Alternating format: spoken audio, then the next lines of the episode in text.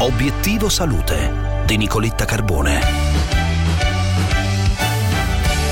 Il tempo passato in piedi può aiutare a tenere sotto controllo la glicemia e quanto suggerisce uno studio finlandese pubblicato sul Journal of Science and Medicine in Sport che commentiamo a Obiettivo Salute insieme al professor Giorgio Sesti, ordinario di medicina interna all'Università La Sapienza di Roma. Professore, buongiorno.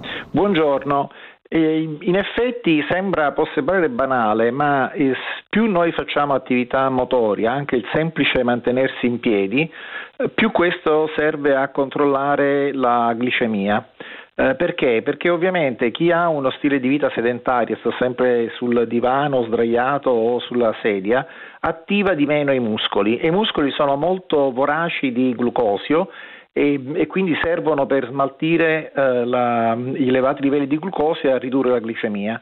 Bastano piccoli gesti, ad esempio quello di stare in piedi, quando noi stiamo in piedi non ce ne accorgiamo ma contraiamo i muscoli e la contrazione del muscolo serve proprio a smaltire il glucosio, a far abbassare la glicemia. Professor Sesti, c'è un'altra abitudine mh, mm, così semplice anche alla portata di tutti che può aiutare a tenere sotto controllo la glicemia e anche quindi a prevenire il diabete? Ce n'è diversi, ad esempio esempio altri studi avevano dimostrato che chi lavora davanti a un computer ogni mezz'ora dovrebbe eh, per tre minuti fare stretching, muoversi, eh, fare un piano di scale, in qualche modo anche lì fare attività motorie. E poi sappiamo perché è uno studio consolidato ed è la raccomandazione di tutte le linee guida che l'attività motoria di 150 minuti alla settimana, quindi un'attività mo- motoria molto semplice, che può essere anche una semplice camminata, una passeggiata in bicicletta, fatta in 150 minuti in tutta la settimana, serve a prevenire il, il diabete proprio per questi meccanismi, perché mettiamo il moto in muscolo, perché l'attività muscolare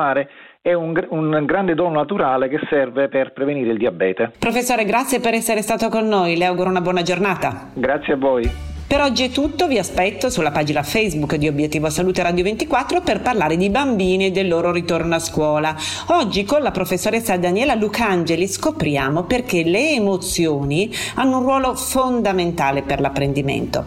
Vi aspetto, non mancate, una buona giornata da Nicoletta.